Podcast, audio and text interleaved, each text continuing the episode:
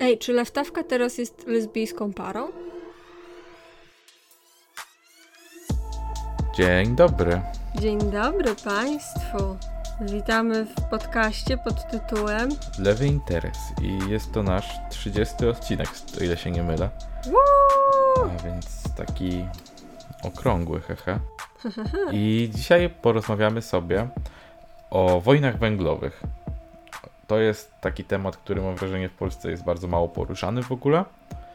I ja sam jakby natrafiłem na pierwsze jakieś informacje na ten temat w sumie gdzieś w otchłaniach lewicowego Twittera prawdopodobnie, gdzie ktoś wrzucił taką ciekawostkę z gatunku rzeczy, o których się nie mówi, a powinno i to zaprowadziło mnie na ścieżkę czytania o tym. I może takie najpierw krótko o, o, o co... Nie, najpierw czekaj, czekaj, czekaj, przyciski. A. Musisz zareklamować Tak. przyciski. Nie możesz od razu. Musisz kazać ludziom czekać, trzymać ich na, e, że niech zwisa im jedna dziesiąta półdubka na siedzeniu, a reszta w powietrzu, bo pochylają się tak mocno, żeby posłuchać ciebie, Tak, jak mówisz im o wojnach węglowych. E, Przyciski, proszę. prosimy- przy, przy, tak, prosimy o przyciski. Naciskajcie na przyciski. Proszę obserwować, subskrybować, komentować, lajkować, znajdywać nas na mediach społecznościowych. Jesteśmy na Facebooku, na Instagramku i na Twitterku. Followujcie nas, oglądajcie nas, subskrybujcie, udostępniajcie.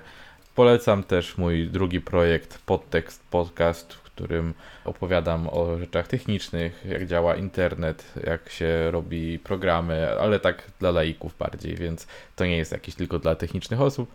Tak więc tam też zapraszam, linki na pewno poznajdujecie na naszych mediach społecznościowych i prawdopodobnie w opisie. Ale przechodźmy teraz do tematu, więc e, czym były właściwie wojny węglowe? E, wojny węglowe to jest szereg tak naprawdę wydarzeń. To były głównie mm, strajki, które przeradzały się w starcia zbrojne w Stanach w latach od około 1890 do 1930. To się działo w dużej mierze w mm, rejonie e, Apalachów, ogólnie na wschodzie, ale, ale także Colorado, ogólnie wszędzie tam, gdzie wydobywano dużo głównie węgla, ale także ogólnie ciężkich materiałów. I to jest mam wrażenie takie coś, czego się troszkę nie mówi, zwłaszcza też w Polsce istnieje trochę takie, mam wrażenie, skojarzenie, że o tak, za komuny to, to strzelali do górników, a dzisiaj opowiem o tym, jak za kapitalizmu strzelali do górników.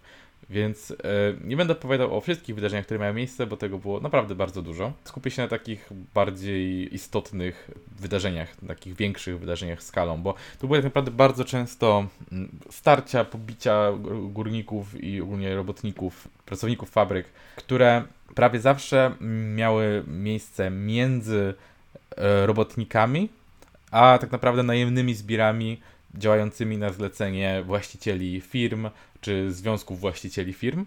I bardzo często te strajki wybuchały o chęć e, przy, przystąpienia do związków zawodowych. I jako, że w Stanach absolutnie wszystko, co sprzeciwia się niekontrolowanym zarobkom miliarderów, jest uważane za komunizm, tak samo związki zawodowe były postrzegane jako komunistyczne wymysły i państwo na ogół bardzo wspierało działania właśnie właścicieli kopalni, właścicieli firm, ich, ich działania mające na celu właśnie stłumienie robotników. Nie mówiąc o tym, że bardzo dużo takich praw faktycznie nie funkcjonowało. A co warto też wspomnieć, to to, że ludzie pracujący w takich warunkach w Stanach to bardzo często byli mm, tacy imigranci, takie pierwsze pokolenie imigrantów, którzy często nie mówili dobrze po angielsku albo wcale, którzy byli odizolowani trochę od swojego otoczenia i bardzo często nie bardzo mieli dokąd e, naprawdę odejść. To nie było tak, że mogli po prostu rzucić pracę i pójść gdzie indziej, Założyć firmę. założyć firmę. Załóż własną kolej. Tak, e, i bardzo istotny też jest e, taki element, który przewija się faktycznie we wszystkich tych strajkach, to jest to, że prawie wszyscy górnicy, którzy, których to dotyczyło, mieszkali w miastach należących do firm, w których pracowali. I to jest coś, co zupełnie mm, też zmienia jakby tą perspektywę, bo to nie było tak, że ci ludzie, że to była ich praca, gdzie oni, oni pracowali w firmie człowieka, którego, który posiadał ich dom, który posiadał sklep, w którym kupowali, który posiadał zakład, y, w którym ich żona pracowała, tak, tacy górnicy, oni po prostu byli w całości na łasce tego człowieka. Pańszczyzna, po prostu chłopi pańszczyźniani. Tak, i też nawet do tego stopnia, że w tych e, miastach górniczych, w tych miastach firmowych, na przykład potrafili wprowadzać właściciele tych miast zakaz zgromadzeń, po prostu, na stałe. Zakaz publicznych wystąpień, zakaz wydawania gazet, zakaz otwierania biznesów innych niż należących do nich i zakaz opuszczania miasta w celach robienia zakupów. A więc tak naprawdę byli przywiązani do ziemi. Jedyną opcją, znaczy wiadomo, to wszystko było na podstawie kontraktu, który podpisali, ale jedyną opcją było zerwać ten kontrakt jeżeli w ogóle mogli to zrobić, albo nie podpisać tego kontraktu, czyli nie mieć gdzie mieszkać, nie mieć gdzie, gdzie, pracować, za to żyć, być właściwie wyrzuconym z miasta w tym momencie.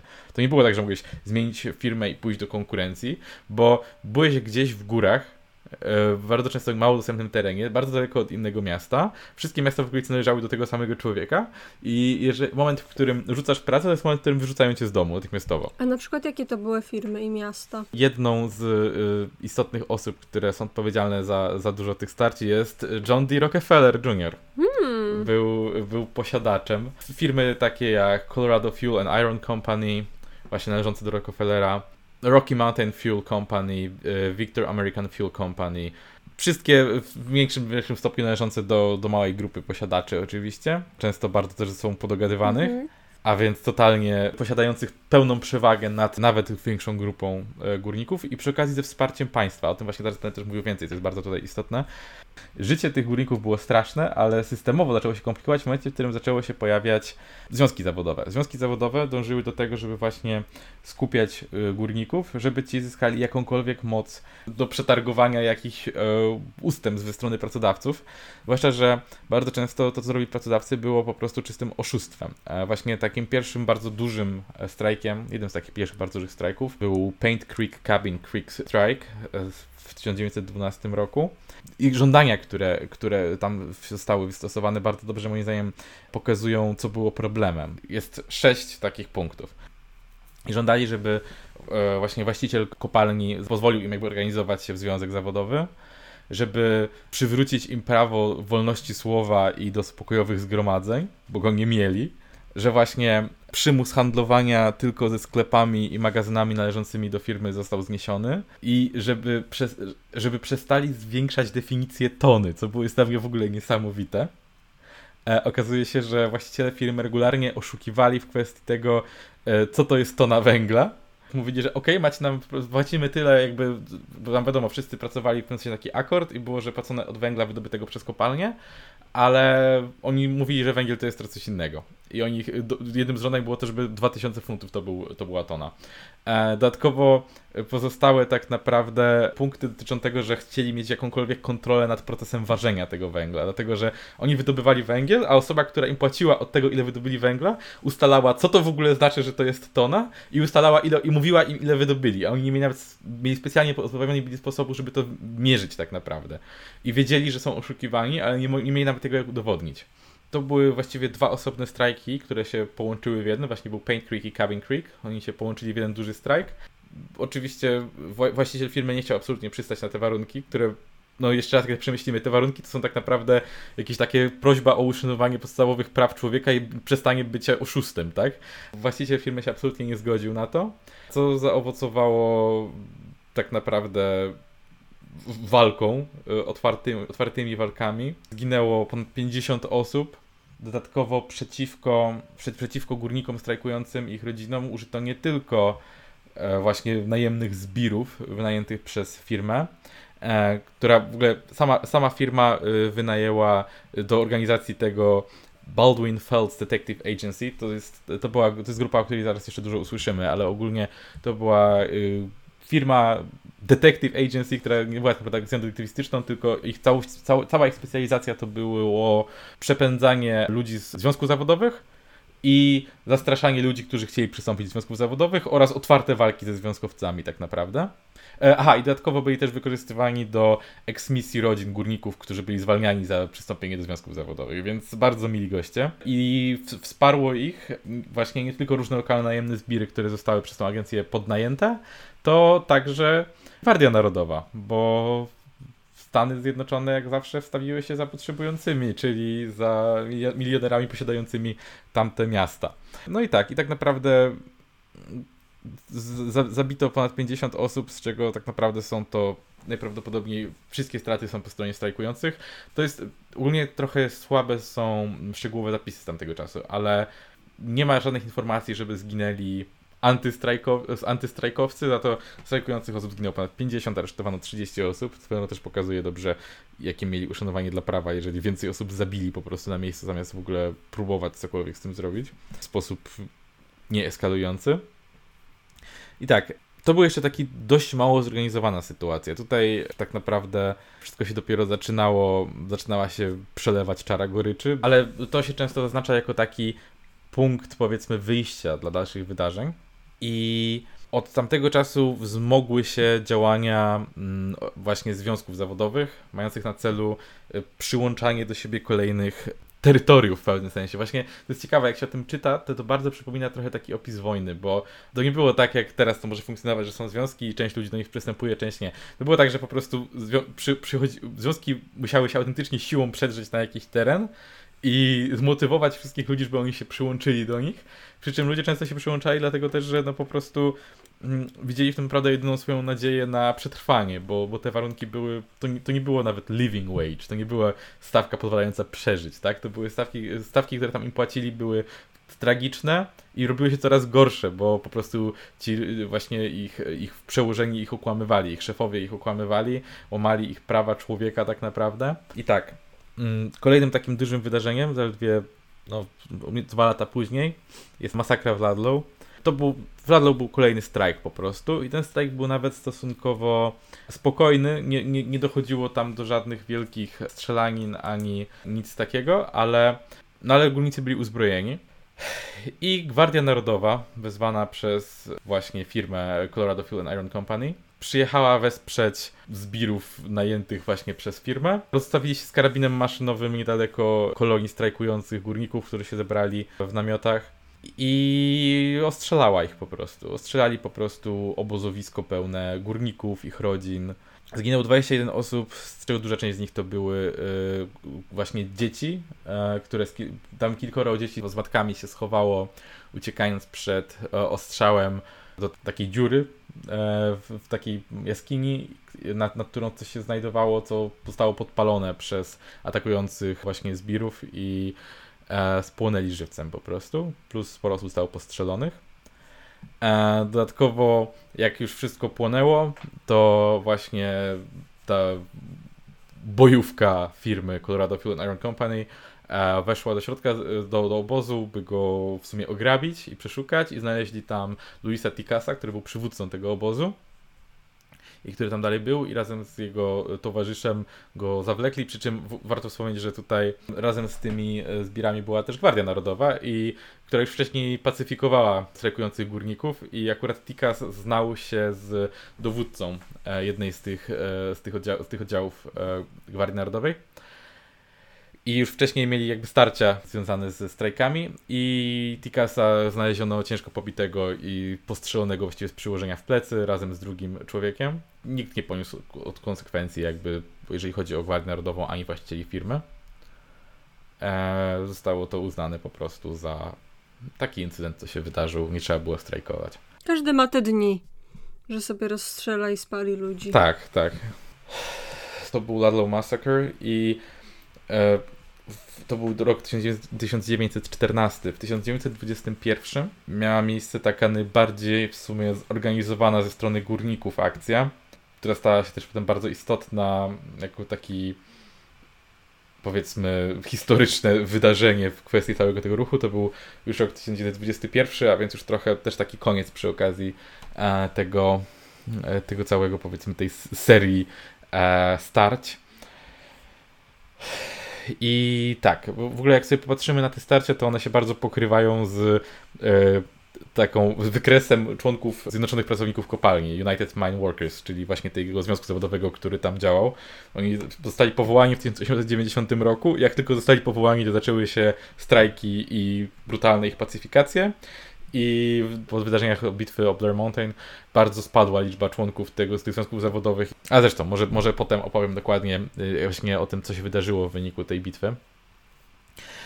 Ale tak, w, dużej skró- w dużym skrócie właściwie co, co doprowadziło a, do, do tego, że, że ta bitwa w ogóle się zaczęła, więc e, na jakiś czas przed tą bitwą e, w, e, w, hrabstwie Mingo 3000 górników przyłączyło się do związku zawodowego i wszyscy zostali natychmiastowo zwolnieni.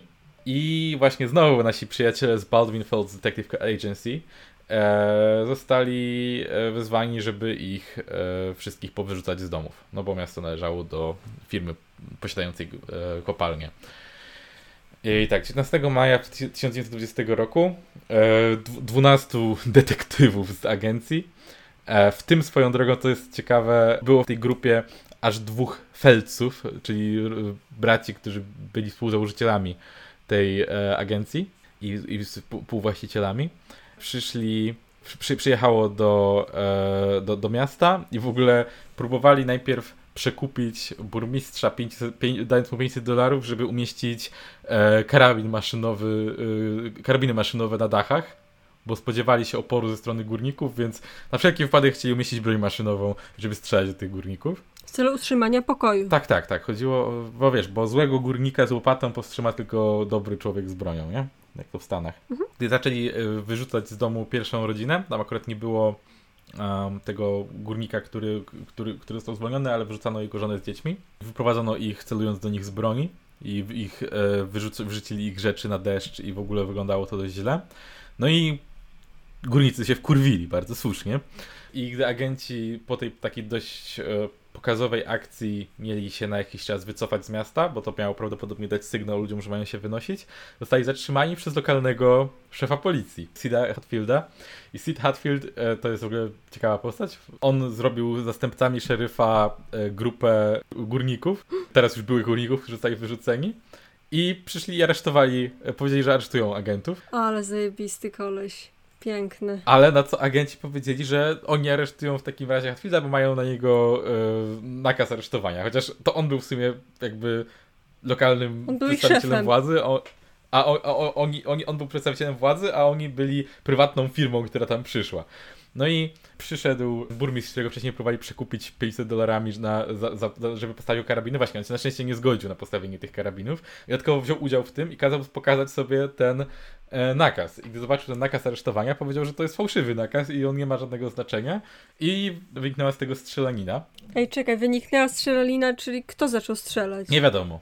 Hmm. To jest wątek, który się w sumie pojawia bardzo często w amerykańskich źródłach. One są tak napisane, że a potem miała miejsce strzelanina.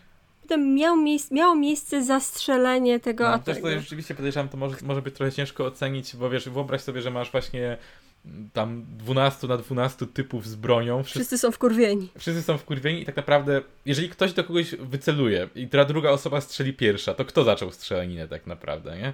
To jest trochę problem. Trochę ciężko jest to ocenić, podejrzewam, ale warto zwrócić uwagę, że właśnie Sid Hatfield mm, nie, nie zaczął strzelać w momencie, w którym został, e, którym powiedzieli mu, że jest aresztowany.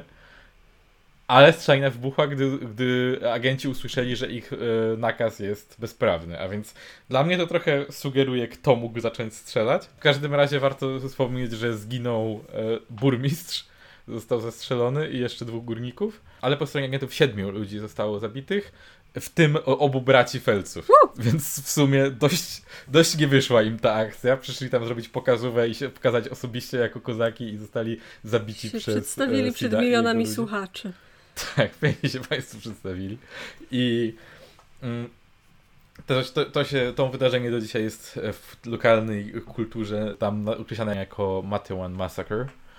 Um, i stało się to takim strasznie dużym symbolem dla górników ogólnie. Tego właśnie Sida Hatfielda wzięto właściwie na sztandary, bo to też był taki trochę pierwszy raz, gdy jakby górnicy pokazali właśnie antystrajkowcom, że, że mogą się bronić.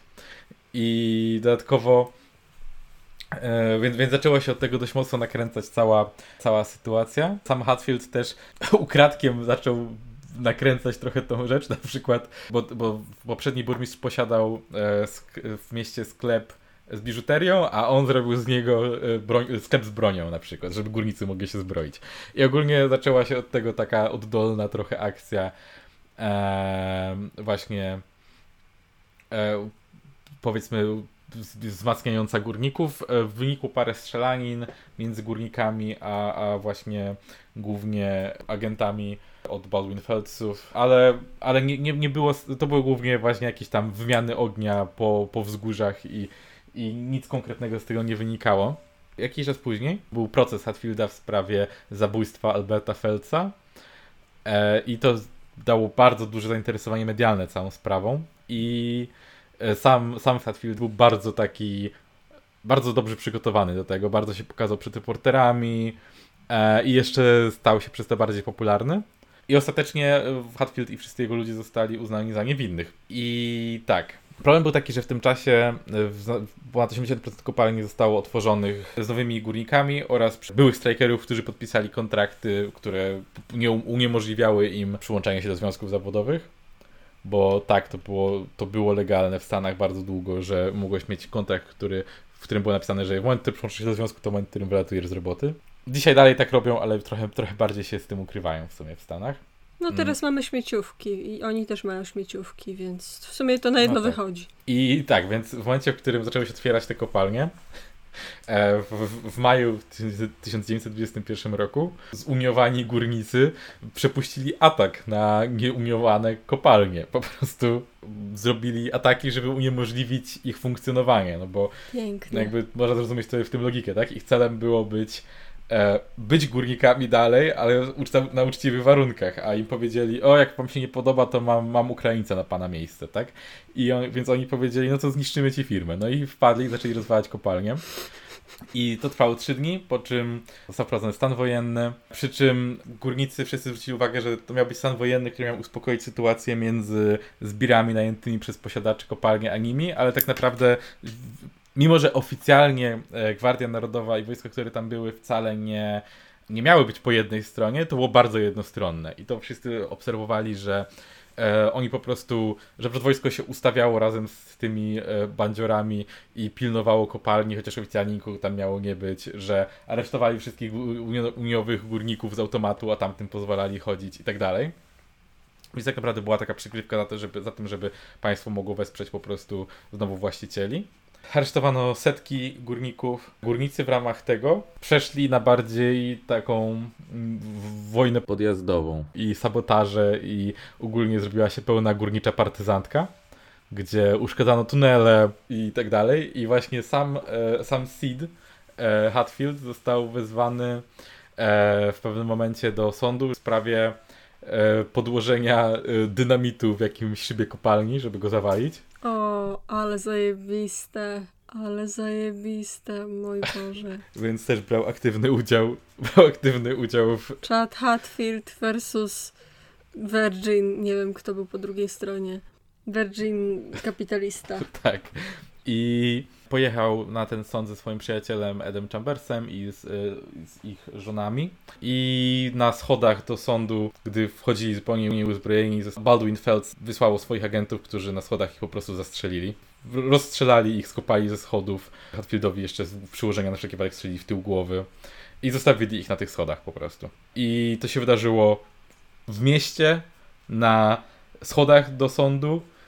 Nigdy nie padły żadne wyroki w tej sprawie. I jak się można spodziewać, górnicy nie przyjęli tego zbyt dobrze. Więc rozpoczęło się właściwie regularna walka w tym momencie. To była totalna eskalacja ze strony właścicieli kopalni. I najpierw zwołano e, taki zjazd górników związkowych, i tam w sumie zapadła decyzja, że ruszają i chcą uwolnić zatrzym, e, aresztowanych wcześniej górników, chcą po prostu przejąć władzę w rejonie. I od tego rozkręciła się właśnie e, cała tak naprawdę bitwa. E, w bitwie w ogóle po, po stronie górników było dużo więcej osób, było kilkanaście tysięcy ludzi. Tymczasem Logan County Coal Operators Association, czyli związek właśnie właścicieli kopalni, wystawił największą w ogóle armię prywatną w, w dotychczasowej historii Stanów. 2000 ludzi uzbrojonych w ciężką broń, karabiny maszynowe, e, wynajęli samoloty, z których zrzucali bomby na, na ludzi. Między innymi użyto gazu, który, e, dlatego że zdobyli gaz, e, to jest swoją też ciekawa sytuacja. Zdobyli gaz, który był używany przez, zrzucany z samolotów przez wojska amerykańskie w trakcie I wojny światowej. Zrzucali je z prywatnych samolotów, chociaż, chociaż właśnie federalne e, oddziały, które przybyły na miejsce, tam miały swoje samoloty, tylko ich samoloty oficjalnie były używane tylko do zwiadu.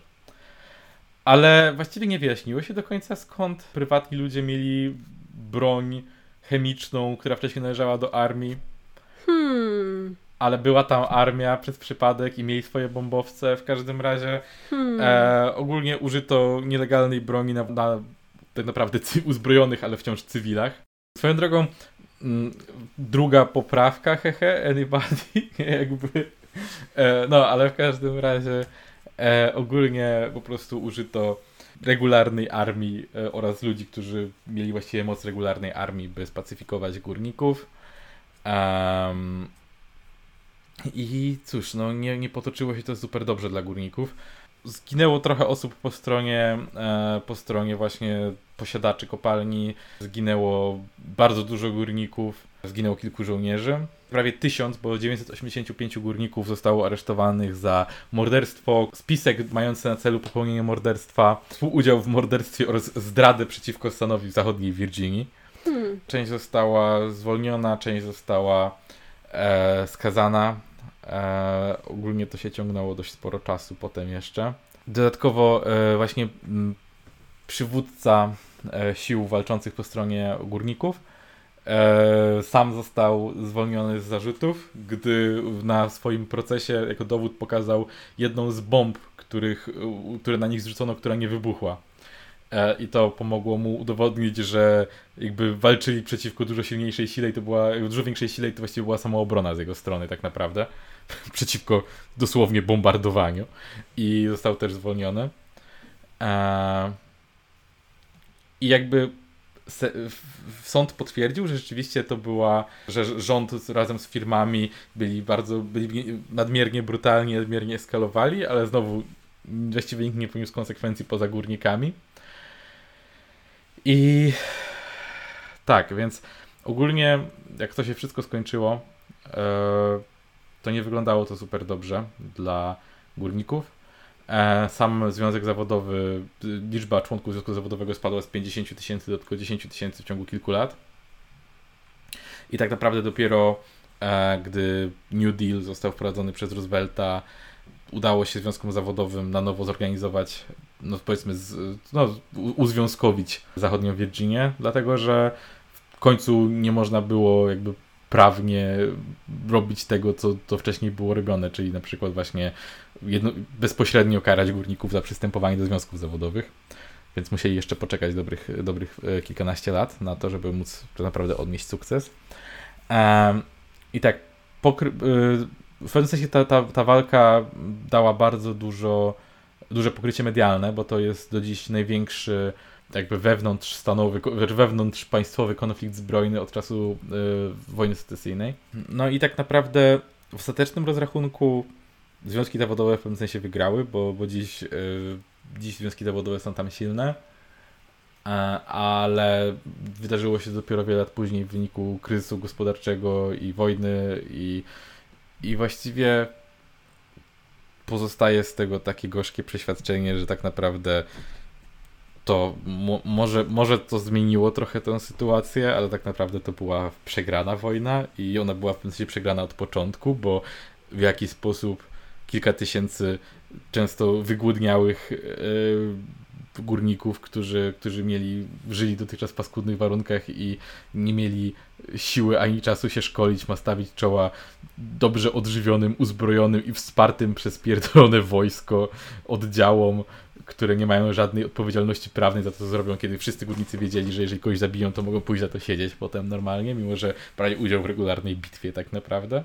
Czasami się analizuje trochę te wydarzenia tak, że właściwie to wyszło na dobre w pewnym sensie to, że doszło do takiej sytuacji, w której było widać, jak silny jest e, opór górników przeciwko temu traktowaniu oraz w pewnym sensie dobrze, że nie udało im się tego osiągnąć e, taką drogą, bo to sprawiło, że związki zawodowe zaczęły organizować się w inne sposoby, odkryły istotność wsparcia mediów, jakby zwiększyły się trochę niuanse, którymi byli w stanie operować działacze związkowi, ale dla mnie to jest trochę takie pocieszanie się w tej sytuacji. I w sumie tak, jest to kolejna wojna w historii Stanów Zjednoczonych, w której ciężko powiedzieć, kto tak naprawdę wygrał i ciężko powiedzieć, dlaczego. Ja bym powiedziała, że chyba jednak łatwo powiedzieć. Jeśli zakończyło się tym, że y, ludzi zbombardowano i palono i strzelano im w tył głowy i nikt nie został za to skazany, to myślę, że wiadomo, kto wygrał. Hmm. W sensie Ale potem. Sprawa w pewnym sensie potem ostatecznie dziejowo odniosła jakiś sukces, ale ludzie biorący w konflikcie nie. Jeszcze z takich rzeczy, które są pokrewne w 1913 roku, czyli na początku jeszcze tych wydarzeń, które opisywałem, miało miejsce coś takiego jak Italian Hall Disaster, katastrofa Italian Hall.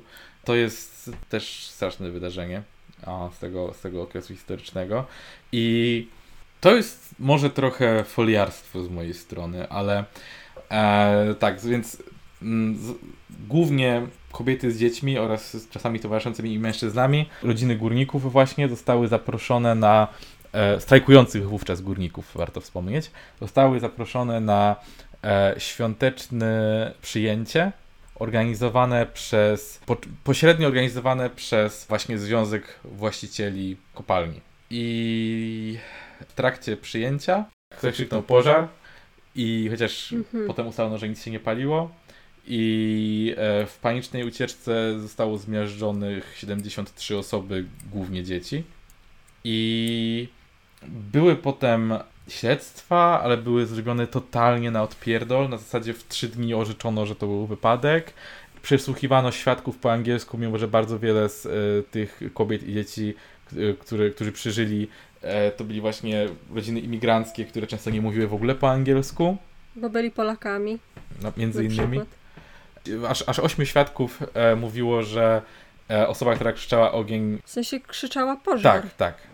Człowiek, mężczyzna, który krzyknął pożar, miał, miał na sobie znaczek, e, przypinkę na swoim płaszczu Citizens Alliance, a Citizens Alliance to był taki hmm. e, związek przeciwko związkowy w pewnym sensie.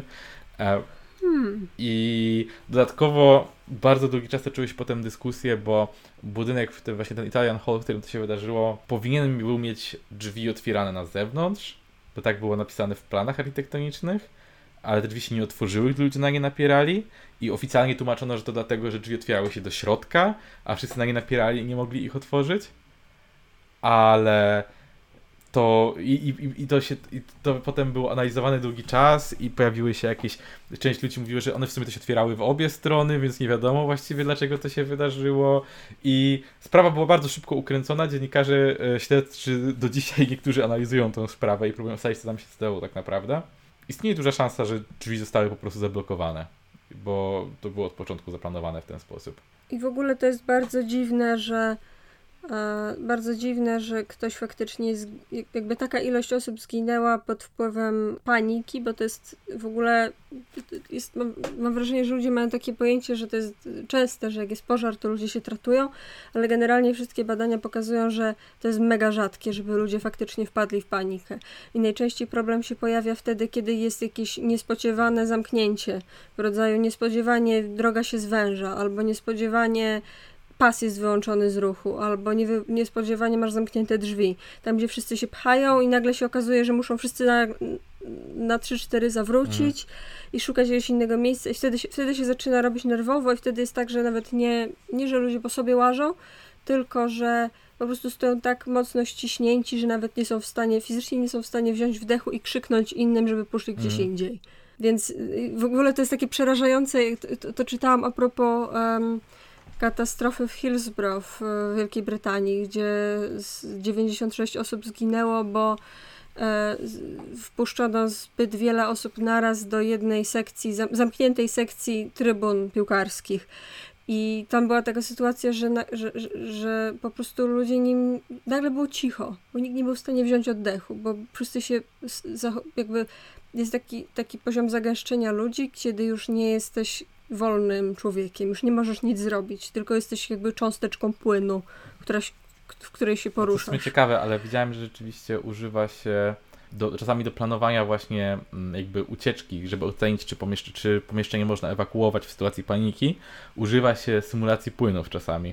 E, I, i, co, I co ciekawe, tak. właśnie rozwiązania, które zapewniają e, jakby czysty przepływ wody z pomieszczenia, działają również, jeżeli na przykład e, dlatego zaczęto czasami stawiać przy wyjściach z dużych pomieszczeń filary, dlatego że jak postawisz filary, to woda wtedy lepiej wypływa i się okazało, że ludzie również lepiej się e, wtedy jakby przesuwają, bo nikt nie wchodzi za filar, wszyscy się najwyżej ustawiają za filarem i dzięki temu wystarczy, że idą do przodu pod kątem i są w stanie wyjść przez drzwi, bo gdy staną, gdy wszyscy się zgromadzą wokół drzwi, to może zostać przyciśnięty do ściany obok drzwi, ale nie móc jakby poruszyć do przodu tak, żeby przez te drzwi przejść jakby, tak? Bo się wbijasz mhm. w ścianę tylko mocniej.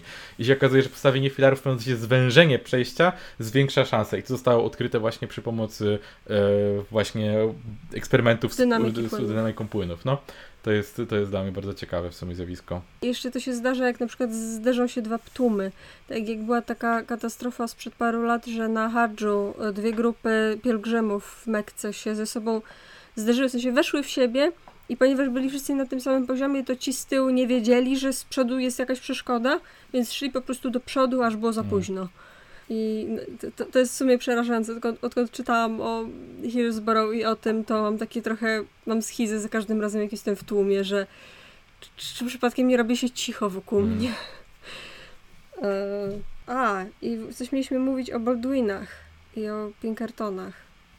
A, aha, e, tak, więc przez te wszystkie wydarzenia przewijała się nasza agencja detektywistyczna Baldwin Fields i Ogólnie ta agencja tak naprawdę została rozwiązana razem z śmiercią y, tych właścicieli, y, z śmiercią ze starości właścicieli, którzy zostali przy życiu, poza tymi, którzy zostali zastrzeleni przez y, Hatfielda. E, oni właściwie na jakieś dwa lata przed śmiercią rozwiązali swoją spółkę i uważa się jednoznacznie, że rozwiązali ją dlatego, że nowe prawa uniemożliwiały już e, zgodne z prawem prześladowanie, e, zastraszanie i szpiegowanie e, członków związków zawodowych a więc no, tyraniczny rząd zabrał im możliwość wkładania chlebka do brzuszków, bo pozbawił ich możliwości prowadzenia firmy, która zajmuje się prześladowaniem ludzi. Naprawdę straszne, widać, że socjalizm. E, i, I ogólnie jakby ta, ta, ta firma była bardzo ważna w tamtym okresie, ale to był taki w sumie element, powiedzmy, czasów, pod tym względem, że takich firm, które wzorowały się, albo w każdym razie miały podobny profil e, branży, co na przykład e, Pinkertoni. E, było bardzo dużo w tamtych czasach. I, I kim są właściwie Pinkertoni? To może o tym teraz chwilę porozmawiajmy. Pinkertoni to bieda policjanci, a bieda policjanci to bieda armia. Więc to byli bardzo żałośni ludzie i są. E, Pinkertoni to jest agencja tak zwana detektywistyczna. Pan Pinkerton założył w latach 50. XIX wieku swoją agencję detektywistyczną i e, wsławił się jako najpierw e, wsławił się tym, że gdzieś na początku lat 60. XIX wieku e, jechał pociągiem i e, jechał z nim prezydent elekt Abraham Lincoln i um, usłyszał przypadkiem, że jest planowany zamach na Lincolna i z pomocą swoich agentów um, i agentek z, z, udało mu się przedostać Lincolna do, do bezpiecznej kryjówki i e, uniemożliwić atak na niego. Mm, przez co, jakby dzięki czemu w ogóle Lincoln mógł z, z, tak naprawdę zostać prezydentem. To jest historia, która jest y, interpretowana na wiele sposobów. Niektórzy mówią, że trochę to podkoloryzował, niektórzy mówią, że to się nie wydarzyło, głównie dlatego, że nie ma żadnego prawnego śladu tego. Nikt nigdy mm. nie został aresztowany, mm, nie, nie zawiadomiono policji, tylko i wyłącznie agenci Pinkertona brali udział w, rzekomo w tej akcji. Natomiast y, Lincoln czuł się pod wrażeniem, więc y, zatrudnił ich do swojej osobistej obrony, bo wtedy jeszcze Secret Service nie było takim, nie było za bardzo rzeczą, nie, nie, nie, nie, za bardzo chroniło prezydenta, albo przynajmniej on im nie ufał. E, więc y, zatrudniał przez całą wojnę secesyjną Lincoln zatrudniał Pinkertonów jako swoich obrońców. I e, też no, ustawili się, nie da się ukryć, politycznie dobrze, bo ustawili się po stronie północnej w czasie wojny secesyjnej, dzięki czemu po wojnie jakby cała ich konkurencja nie żyła. Hmm.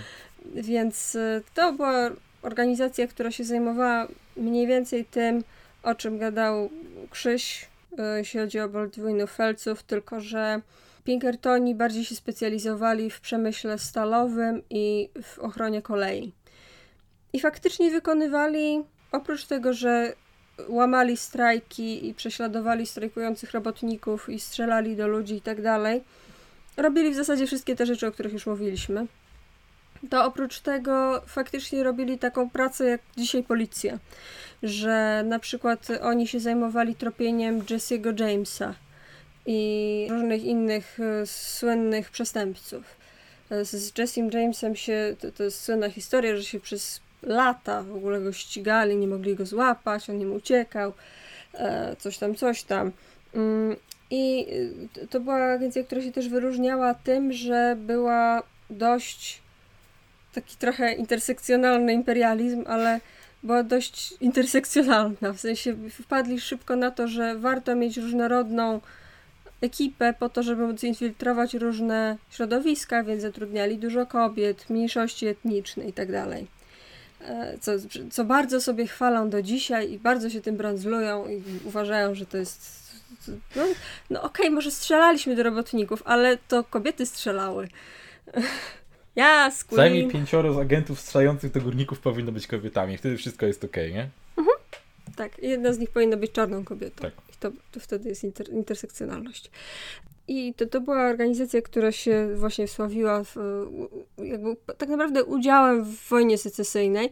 I jak się popatrzy na ich historię, to zawsze wyskoczy ci e, taki, taki punkcik w ich historii, że odgrywali pewną rolę w tak zwanej masakrze Homestead. Zawsze jest, odgrywali rolę, brali udział. Hmm. Na jasełkach. Hmm. A i, i myślisz sobie, na pewno po prostu przyszli i zamordowali milion osób? Otóż nie. Naprawdę brali udział, ale to była e, sytuacja, którą wygrali górnicy. No. Bo, przepraszam, nie górnicy, metalowcy. To było w to, to, to, był strajk organizowany przez z, pracowników stalowych. I e, to, to było akurat w, w młynie Homestead, ale to był młyn, który też zasilał hutę stali. Mm. I sytuacja była taka, że właściciel chciał obniżyć znowu płacę do jakiegoś absurdalnego poziomu, a w międzyczasie zrobił się duży, silny związek stalowców, więc e, związek zorganizował strajk i zorganizował zbrojną walkę przeciwko e, właścicielowi fabryki. Więc właściciel fabryki zadzwonił po Pinkertonów. Halo, halo Pinkertoni, proszę zajebać.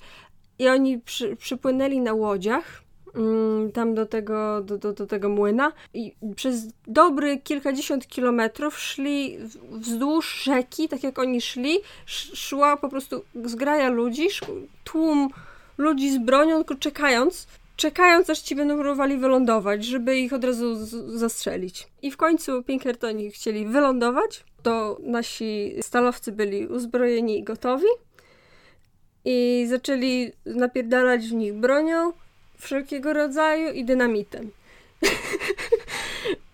Stanujemy królów. I po długiej walce, która chyba trwała bodajże trzy dni, Pinkertoni się poddali i zadzwonili po milicję stanową. No i milicja już przy, po, się przygotowała do roboty. I bardzo długo to trwało, i ten strajk się przedłużał przez wiele miesięcy, i te walki trwały też długo, ale generalnie górnicy ostatecznie po prostu stracili na sile. To nawet nie było tak, że przegrali jedną bitwę, tylko wojnę. Że po jakimś czasie po prostu liczby się wytracały i, i, i fundusze, i broń, i amunicja. A co ciekawe, właściciel fabryki mm, miał takiego swojego faceta od tak zwanego utrzymywania porządku, który nazywał się Frick. I wtedy, kiedy się zaczynała, trochę, trochę, trochę się prądy odwracały w taki sposób, że, że, że zaczynali górnicy prze, przegrywać, to e, Frika próbował zabić nikt inny jak Aleksander Bergman, czyli chłopak Emmy Goldman. I Emma Goldman osobiście planowała zamach na Frika, który się ostatecznie niestety nie udał. Frik dostał nożem i kulę dostał, ale przeżył. Jak Rasputin. Więc wrócił i nadal dręczył robotników. Więc w tym, tym się wsłowili Pinkertoni i też musicie wiedzieć, że pod koniec XIX wieku Pinkertoni mieli więcej ludzi niż armia Stanów Zjednoczonych. Bo było 2000 jakby stałych detektywów i 30 tysięcy ludzi w rezerwie. Oczywiście też byli najemnikami i to właśnie chciałam wspomnieć o tym, ponieważ po jakby wracając do, do, do dzisiejszych czasów, teraz Pinkertoni to jest tak zwana pizda w necie, pizda w świecie, e, ponieważ e, między innymi ostatnio się bardzo skarżyli i płakali, że są wilenami w Red Dead Redemption. Napisali list otwarty, że oni sobie nie życzą i oni wcale nie są wilenami, oni tylko... Ja miałem taką jak... radość, jak grałem w tą gierkę, tak fajnie mi się mordowało Pinkertonów zawsze. Miałem takie A. wrażenie, że sprzątnąłeś psa i pierdolisz się kolego, nie? tak. Mm, i tak, i, i Pinkertoni są, jest, od tego czasu powstało bardzo dużo bieda Pinkertonów, ale najważniejszym biega, bieda Pinkertonem, który powstał, to jest FBI i, i CIA. I sytuacja teraz jest taka, że po upadku Związku Radzieckiego, kiedy już nie było takiej potrzeby wyścigu zbrojeń, nie było takiej potrzeby nieustannego przemysłu szpiegowskiego w Stanach, nagle się okazało, że dużo szpiegów, dużo ludzi z FBI, dużo ludzi z CIA nie ma co ze sobą zrobić. I wszyscy poszli do Pinkertonów pracować. I wtedy mniej więcej się wykształciło, um, w, w, zaczął wykształcać przemysł szpiegostwa gospodarczego w Stanach, które niby jest nielegalne, ale tak naprawdę jest legalne. E, jest tak zwane konkurencyjne szpiegostwo, które polega na tym, że zaczęło się w ogóle od szefa Motorola, który był wielkim frikiem na temat e, szpiegostwa i stworzył całą służbę szpiegowską w Motorola. Pamiętacie taki żart? E, Dem kiedyś miał taki, taki filmik, że pytał, czy, czy w Motorola ludzie że zostali za, zasztyletowani, że tych telefonów już nie ma. Najwyraźniej.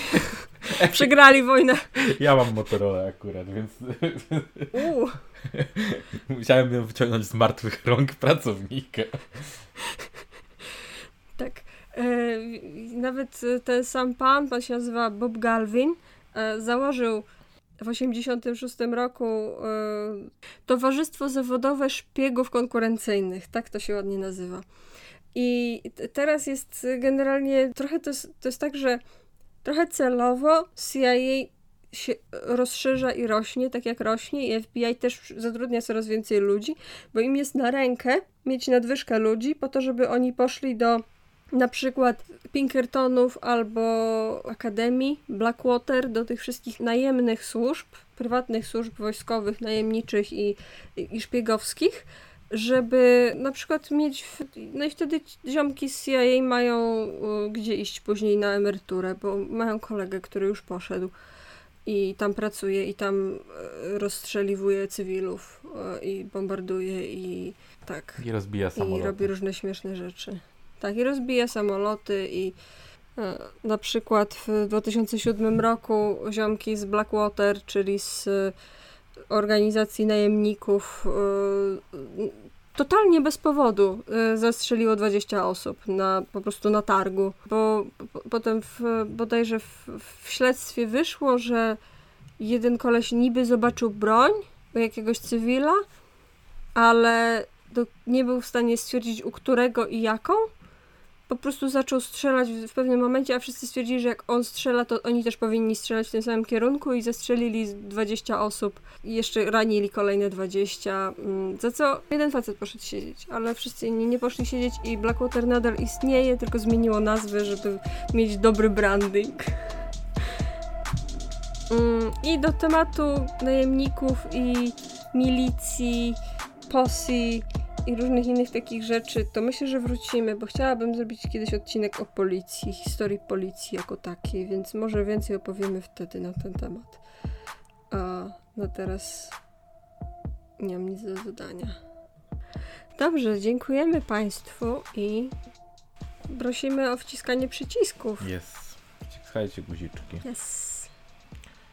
To pa, pa.